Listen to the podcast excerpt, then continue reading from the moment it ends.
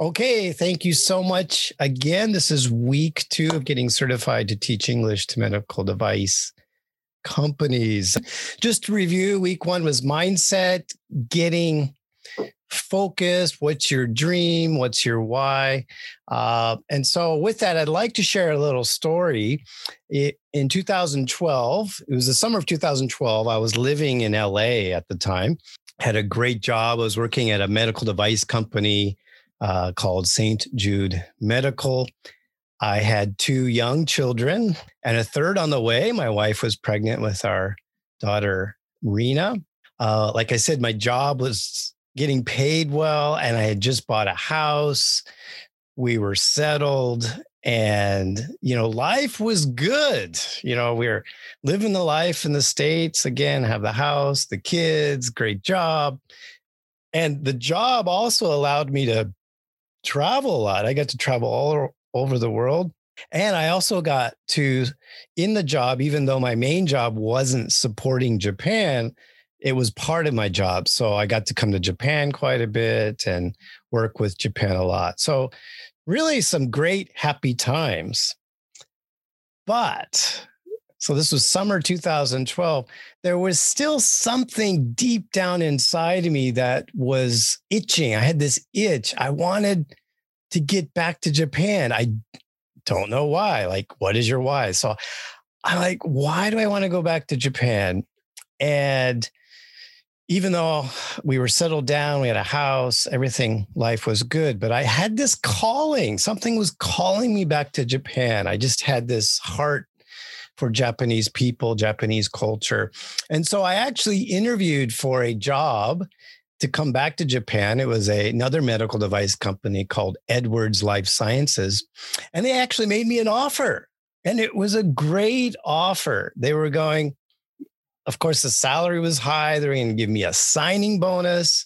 They were going to relocate, pay for all our relocation, come back to Japan. They were going to give me a housing allowance. And they were going to give pay fifty percent of private international school for our children. Sounds like a great deal. Well, I negotiated for more. I wanted more. And the negotiations kind of went back and forth a couple times to the point where I negotiated myself out of the job. So finally, the human resources emailed me and said, Chris, sorry, we're going to pull the offer. I'm like, what? I didn't know they could do that, right? Because they had already made me an offer, right? So I'm like, oh, well, I mean, I had a job, no big deal, I thought. And so life went on, right? Well, a month later, so that was July. So I'll never forget the day, August thirtieth, two thousand twelve. It was a Thursday morning. And I got up early, getting ready for work. And I looked at my work email, and because, you know, I'm West Coast, they had made an announcement for the New York Stock Exchange. And the announcement in the email was to our, our division. And it was, the company was taking four divisions and integrating them into two divisions. And as a result, there would be all this redundancy in the company. And in the email, they listed all the top executives that got fired or restructured in my division. Head of legal, head of re, uh, human resources, you know, senior V Ps, senior V P, senior V P of marketing. And I was in marketing. Uh, so just top executives. And then at the bottom of the email, it says, and there may be others that you will find out later. I'm like, oh, this is interesting. You know, all these, my boss's boss's boss got fired. So I'm like, hmm, what's going to happen to me? So I look at my wife, I kiss her goodbye. We prayed, go to work. And then within like twenty minutes, one of my colleagues comes up to me. She has a manila envelope. She says, Chris, I just got fired. Like, oh. And if you've ever seen in the movies where people get fired and they walk out with one cardboard box, Well, that's what it was. Literally, people, it was like there were zombies. People are walking around with cardboard boxes and leaving. So what was happening was every fifteen or twenty minutes or so, uh, a human resources representative and a boss would go to someone's cube and call them away. Uh, what was also interesting is a lot of the director level people weren't there. They didn't come to work that day. So later I found out that they knew they were going to be fired. So they just didn't come to work. And uh, so I'm thinking as the day's going on, you can't get anything done. You can't get any work done. People are just like walking around. Who's next? Oh, I can't believe they fired that person. Right. And then it, it was like, it got to eleven o'clock and I'm thinking they're not going to fire me. I'm safe. Right. Uh, and then someone comes to my desk and goes, you better download all your, you know, personal files, music, pictures off the computer. Cause they're going to take all your things away if they fire you. I'm like, so I did that. Downloaded all my pictures and files and stuff. And then eleven o'clock, I was actually on a meeting, a teleconference, uh, not with Japan directly, but I was uh, talking with International in Minnesota about Japan, right? And sure enough, in the middle of my meeting, you know, I've got the headset on, I'm talking, eleven twenty, I'll never forget the time. I look over and there's in the, the like the entryway of my cube is my boss and human resources. And they're like, Chris, come here. Ah, so long story short, uh, an hour later, I was home with my cardboard box. I was let go. I was fired. But and that day they let go five hundred people in one day. It, I had never experienced something like that before. And you know, of course, I went through all the cycles of grief. I, I was in denial. I was in shock. I couldn't believe this. And on top of that, like I said, just a month earlier, I had negotiated myself out of a job with another company. So I'm just like banging my head going, why didn't I take that job? Now here I'm out. Now I don't even have a job. And so, you know, getting back to what is your dream? What is your why? That was the last thing from my mind. All I could think of is I got to get a job. I mean, it wasn't about a dream. It wasn't about a why.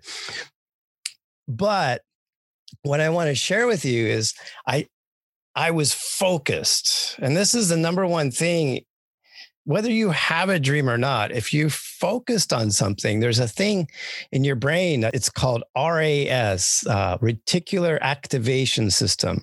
And it's just a fancy psychological term of the f- of our filters in our brain, where we filter out information we don't need.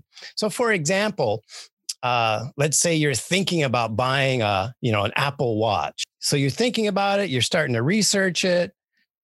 And then all of a sudden you notice everyone has an Apple Watch, or maybe it's a new car. You want to, you know, you're thinking about buying a, a red car. You're thinking about it. And all of a sudden that's all you're noticing is red cars. Now, those watches, those cars were always there. You just never noticed them. But once you start to focus on something, your brain will tune in and your energy flows to that. And then the next thing is when you focus on something, if you put in massive action, you will achieve that goal, whatever it is, whatever you're focusing on. And then number three, there's grace. And I, I'll talk about this later of you. Some people call it luck. I think it's grace. I think it's from God that enables you to achieve the things you set out to, to do. So for me, it was like, I got to get a job. So I'm like, that was my job, to get a job. Right. Uh, and I interviewed at several companies in L A, but it, they were companies in Japan, companies, and these were high level positions. And I remember several times, three or four companies, I'd get to the end stage of the interviews and then I wouldn't get the offer. They would always either hire a Japanese person or someone locally in Japan. And I'm in L A. So I thought, you know, I need to go to Japan to get a job. And so this was six months later, I think. And I had enough mileage uh, saved up, you know, airline mileage. So I used mileage, got a free ticket, came to Japan. This is January twenty thirteen. And I remember the day I arrived in Japan, they hit, there was this huge snowstorm, and I had interviews in Tokyo, and I was stuck in Chiba. I could, because they closed down the, the uh, trains. It was crazy. But anyway, I made it to Tokyo. I was here for two weeks. I had ten interviews. And before I came, I said, I'm getting a job in Japan. I know if I can interview in Japan with a Japanese company, I will get a job. And lo and behold, two weeks later, I got a job. I got an offer, and it was a great offer, great salary. Again, signing bonus, relocation, no education, no tuition for the kids, but that was okay. I got a job. So uh, I just wanted to share that story with you, because when you focus on something, even if it's something you need, your dream, you're going to achieve that goal. Your brain, your actions are going to move towards that. And so for me, even though I didn't really know my why, I had this inner desire to come back to Japan. And sure enough, after I was fired, I was back in Japan seven months later. So, okay. So this week, starting a business. Okay. Uh, you know, what are we going to cover? Review a little bit, mindset that we talked about last week. I'm going to share with you the three basic types of companies you can you can uh, build in Japan, and my recommendation of what's the easiest one to do in the beginning, uh, what type of visas you need, and then what are the tax implications. Okay, so review. We've talked about this a little bit. What is your dream? What is your why? I shared my story. Uh, again, guys, just work on those, and I'll, I'll provide some more tools. Again. Writing those, writing what your dream is, what is your dream job, your dream pay, and what is your why? What is your purpose? If you're clear on those two things, you can achieve pretty much anything you put your mind to. Okay, let's jump into this. Three types of companies. So the first type of company, which is the easiest company to make, is a sole proprietorship. Okay, and it's called kojin jigyo in Japanese. Uh, this is the the company that I have in Japan. The second type of company is called a gōdō gaisha, or G K. Sometimes you'll see companies with G K after it. And this is called, like I said, gōdō gaisha. It's like, uh, it used to be like a limited liability company. And then a few years ago, I think it was like two thousand six, Japan changed it and made it easier. And so now you're seeing more and more of these, what we call gōdō gaishas in Japan. And then the most common form of a corporation, a limited liability company in Japan, is the Kabushiki Gaisha, K K. I think about ninety percent of companies in Japan are K K. Now, a lot of people will tell you when you start a company in Japan, you have to make a K K, a Kabushiki Gaisha. And I'll show you why you don't need to. But the reason they say that is it's credibility. And if you don't have a K K, companies won't trust you. Well, I've been in business for four years and the trust is not an issue. If if you have uh, good referrals and, you know, good presentation skills, that, that's usually not an issue. And again, if a company that you're dealing with says you need to be a K K or I won't deal with you, that's okay. Then don't deal with them. You probably, that's probably a red flag that this company is difficult to deal with, because I've dealt with companies like that before. So what's the difference, basic differences between a, a K K and a G K? They both only require one yen of minimum capital to start the company. Now, do people open these companies with one yen? Not usually. They usually at least one hundred thousand yen, sometimes a million yen. Um, if you want to have a company to where you actually sponsor visas Or let's say you want to be a recruiting agency, then you need at least five, five million yen in capital. And so the liability, both of them are the same. The liability towards creditors, you know, if you get sued, is just the amount of equity you have in the company. So when you form the company, you determine uh, based on your capital investment, let's say, let's say it's a million yen. You're going to put put a million yen in your company as capital. Then you determine what your stock price is. Now, this you're a private company, but million yen, and you can say your stock is, you you could say it's one stock, a million yen, and as the director, you own it. Or you can break that up any way you want if you want to have other investors in your company. But for for governance, they're pretty much the same. They just have different terminology. So for a Kabushiki Gaisha, you need what we call a torishimari yaku, which is your managing director, the C E O, which can be one person. The C E O can be the director and the shareholder. Uh, but you have the option of having a C E O and separate shareholders. So what some companies do in Japan that are Kabushiki Gaisha, because auditing requirements are pretty strict in Japan, is that some company owners in Japan will actually not be the C E O. They'll actually hire someone to be the C E O, but they're the shareholder. So then as a foreigner, sometimes they'll get a Japanese person to be the C E O um, and let them deal with the banks and the audits and the financial accounting and all that.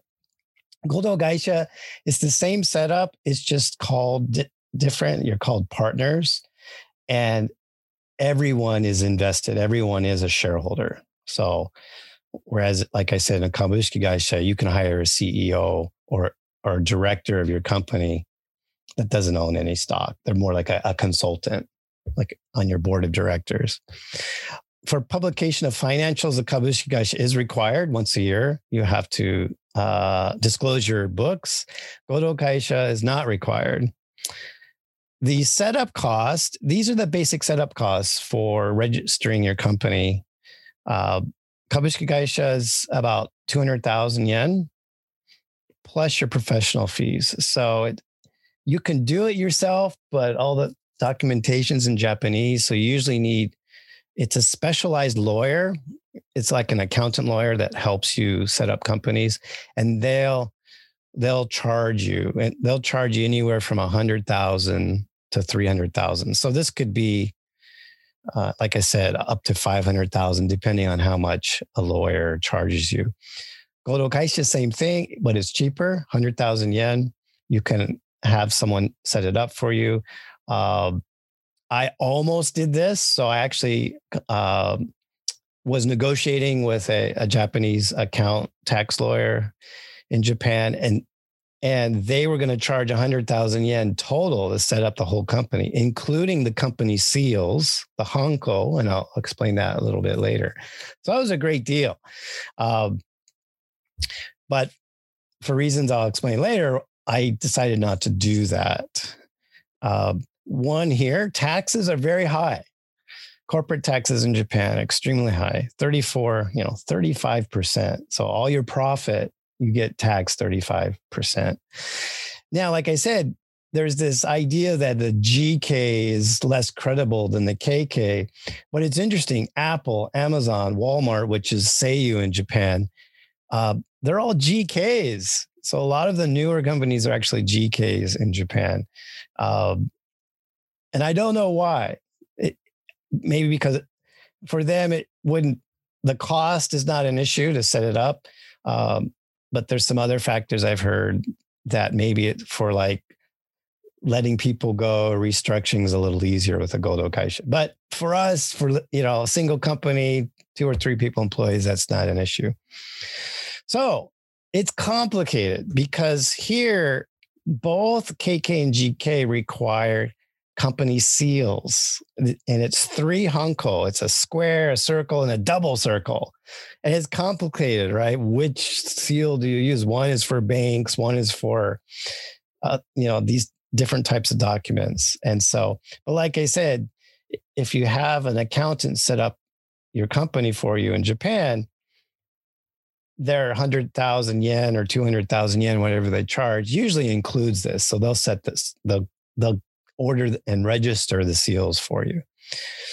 Um, once you've done that, then you have articles of incorporation. So it's several pages. It's your bylaws. How do you pick directors? It's very complicated. So again, that's why you need an, a specialized accountant to do this for you.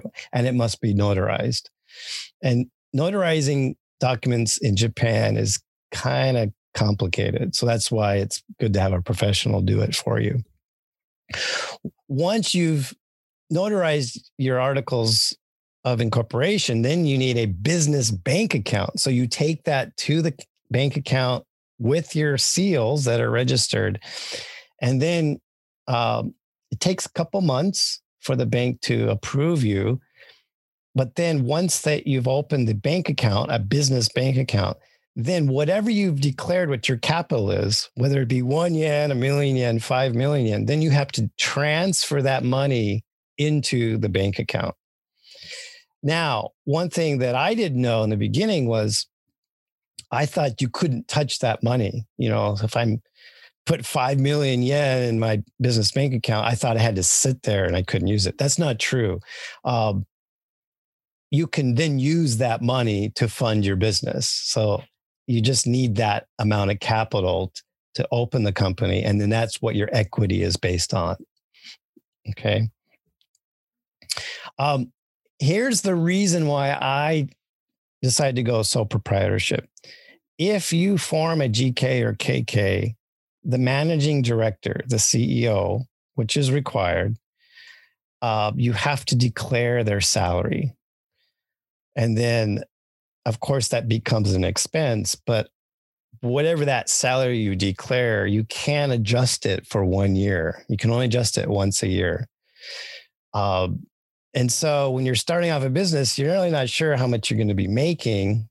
So th- this is just like a shot in the dark. It's like, okay, if I'm going to be making ten million yen over the next year, what should my salary be? And then whatever you determine your salary is, that's what you pay tax on. Um, but then that salary is minus your income from your, your business income. Okay.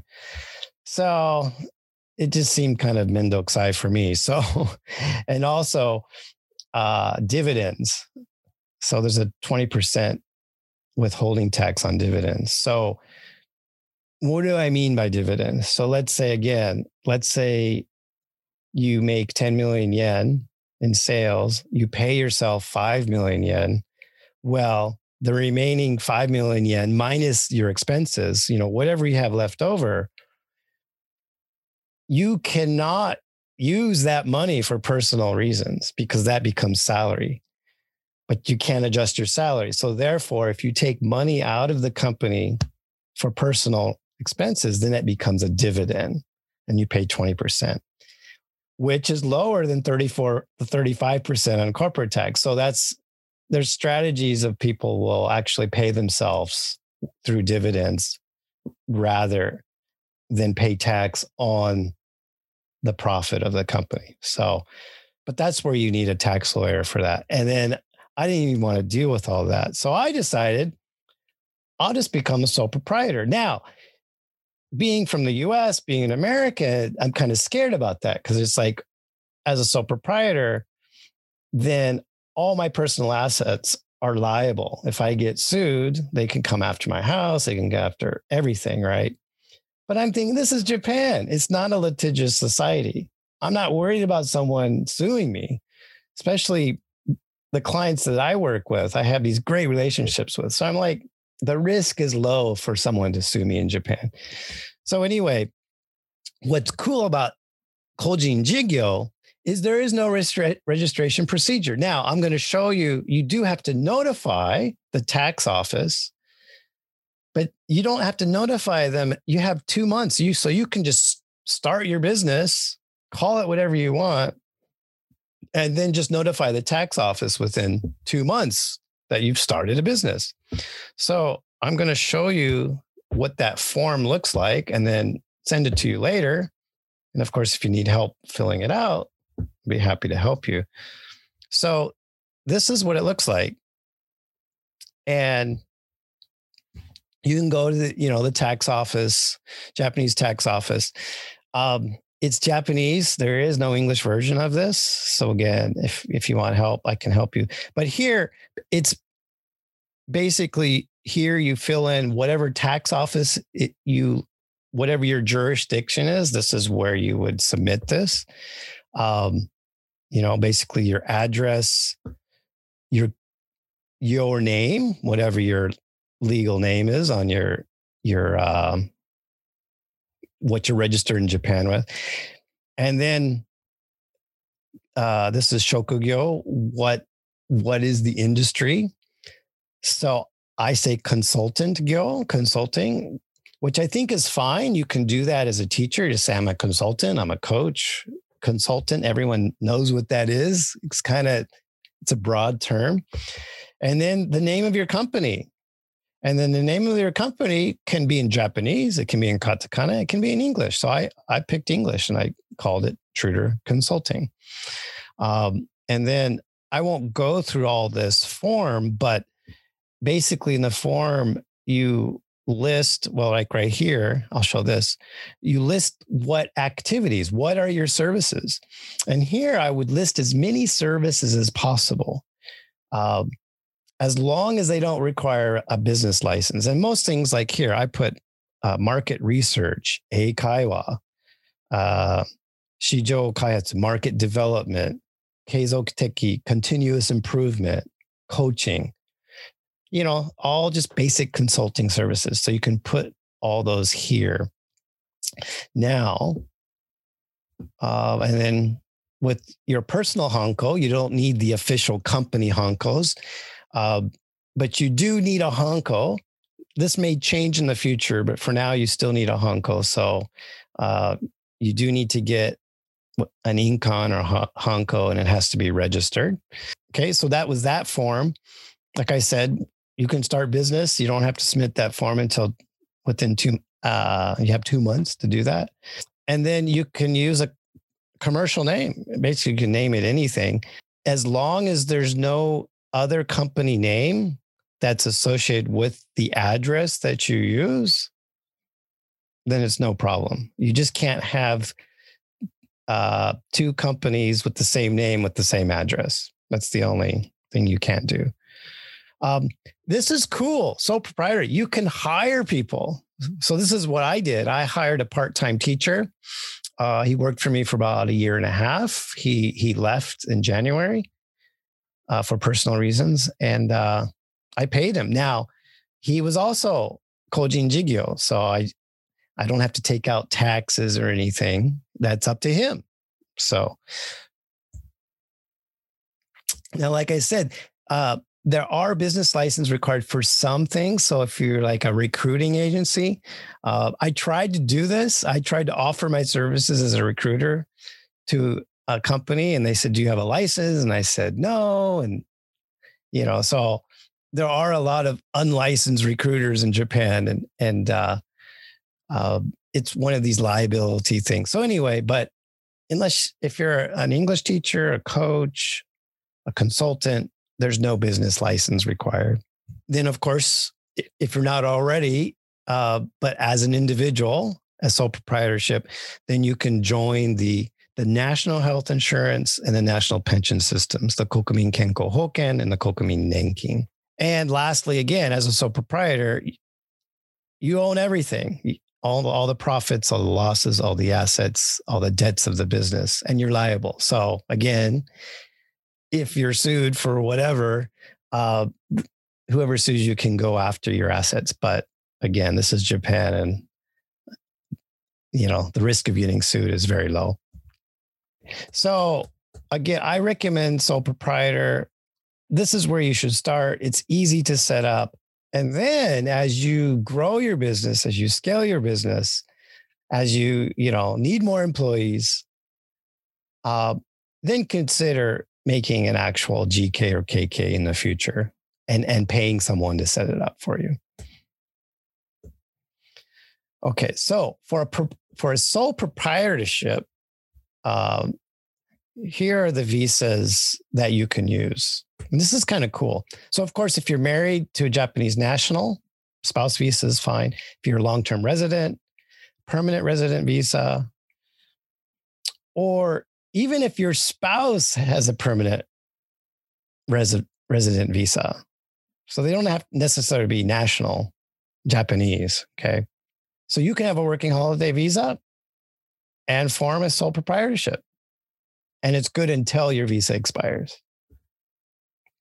Here's some other visas. You could have a dependent visa, so a child, student visa, cultural activities visa, uh, with as long as you have the permission to engage in other activities. And that's pretty easy to get. And that's up to twenty-eight hours per week. So I think this falls into missionary visas as well. Uh, you can have a sole proprietorship. And then this is what is cool. Let's say you're already working for a company, okay? You're and you have a an engineer or specialist in humanities visa. That's a very common visa. It's, or skilled labor visa. Maybe you're a freelance translator, I T engineer. So you can have these these what we call work type visas with companies. And with that visa, you can start your side hustle. You can start a sole proprietorship. Uh, now, of course, you may have contract limitations with the company saying you can't do anything outside, but that's actually against the law. So that's another, another issue. If a company, even if you sign a contract, says you're not allowed to do any like activities outside the company to make money, it's actually against the law. Uh, but you don't want to get in a lawsuit with your company. But anyway, make sure you don't uh, have those types of contracts. But anyway, uh, it's pretty flexible. As long as you have all these visas, um, you can start a sole proprietorship. And for me, my wife's Japanese. Uh, I don't have long-term residence, but I have a spouse visa. So, okay, now this may get a little boring, but this is the other reason why I like sole proprietorships is the tax implications. Now, Now, what whatever type of business you have, you're taxed on income, not sales. Okay. So this is different. And this goes back to the mindset, you know, fixed in growth, or also we talk about, do you have an employee mindset or an owner mindset? Because if you're starting your company, you need an owner mindset, a C E O mindset. And, you know, let's say your salary, let's say you're making five million yen a year. And you're taxed on five million yen a year. And, you know, it's actually pretty high taxes in Japan after your insurance, you know, the taxes and the pension and the local tax, you know, it's, it can be pretty high. Uh, but the beauty about starting your own business is that, let's say I make, I start a sole proprietorship and my sales is five million yen. I'm not taxed on that. I'm taxed on my income, which is sales minus business expenses. So now I know what you're thinking. You're like, okay, what's a business expense? Okay. Well, just about everything is a business expense. You can claim it as a business expense. It's a little more, it's definitely more gray than the U S. So for example, let's take your home office. So in the U S, if you've done your U S taxes and you claim a tax deduction on a ta- on a home office, it technically the, you know, the I R S says that office has to be dedicated for office only. And if it's not, you can't deduct it, right? Japan, there's no space. It's not realistic. And so I consulted with an accountant on this. And I said, well, I, you, you know, I, I live in a three bedroom mansion in, in Tokyo. And I said, I was calculating the square, the, the footage of one room. You know, I was trying to figure out, okay, what percentage do I use it for, for business? And he said, three bedroom. He says, you can deduct a third of your rent and a third of all your utilities. I'm like, really? He's like, yeah, it's, we, that's, that's common. He's like, you can even deduct a hundred percent. He's like, but that gets, you know, that'd be a little hard to justify, but it's like, So that's what I did two years ago. Last year, I deducted fifty percent because I was actually using two rooms, two offices. My wife started working and she was helping. And so, you know, and now, you know, with Zoom, it may be a little different, but let's say you have students come to your house. Let's say you, you're teaching at your house. Again, you're using those rooms for business. So it's not an issue um, to deduct at least a third, up to fifty percent of your rent and utilities for business. But this is the Japanese version of all the business expenses in that you can deduct in Japan. Uh, again, this, like, for example, utilities, travel, tr- um, data, you know, your phone, your cell phones, faxes, if you use faxes, advertising, right? Uh, Setaihi. Now, Setaihi, this is a big one. Setaihi is entertainment and meals. And so in Japanese law, and this is where I, I save a lot of money because as a sole proprietor, I'm head of household. My wife is an employee. So we deduct when we eat out at restaurants, we deduct that as a business expense because if we're talking business, it's a business expense. So, um, and the beauty of that is you can deduct for meals and entertainment, you can deduct up to eight million yen as long as your sales are under one hundred million yen. Well, I'm nowhere near that. So, you know, eight million yen. It's no problem. You know, I fall way under that. But again, whenever we eat out, I expense that uh, as a business expense. Now, if, you know, we go to Disneyland or whatever with the kids and stuff, I don't expense that. Um, but what's interesting is in that list of business expenses, one of the expenses is uh, employee welfare for like trips and stuff. So if you go on a trip, you can claim that as an expense. So again, it, it's what's reasonable, you know, and then what was your conscience telling you?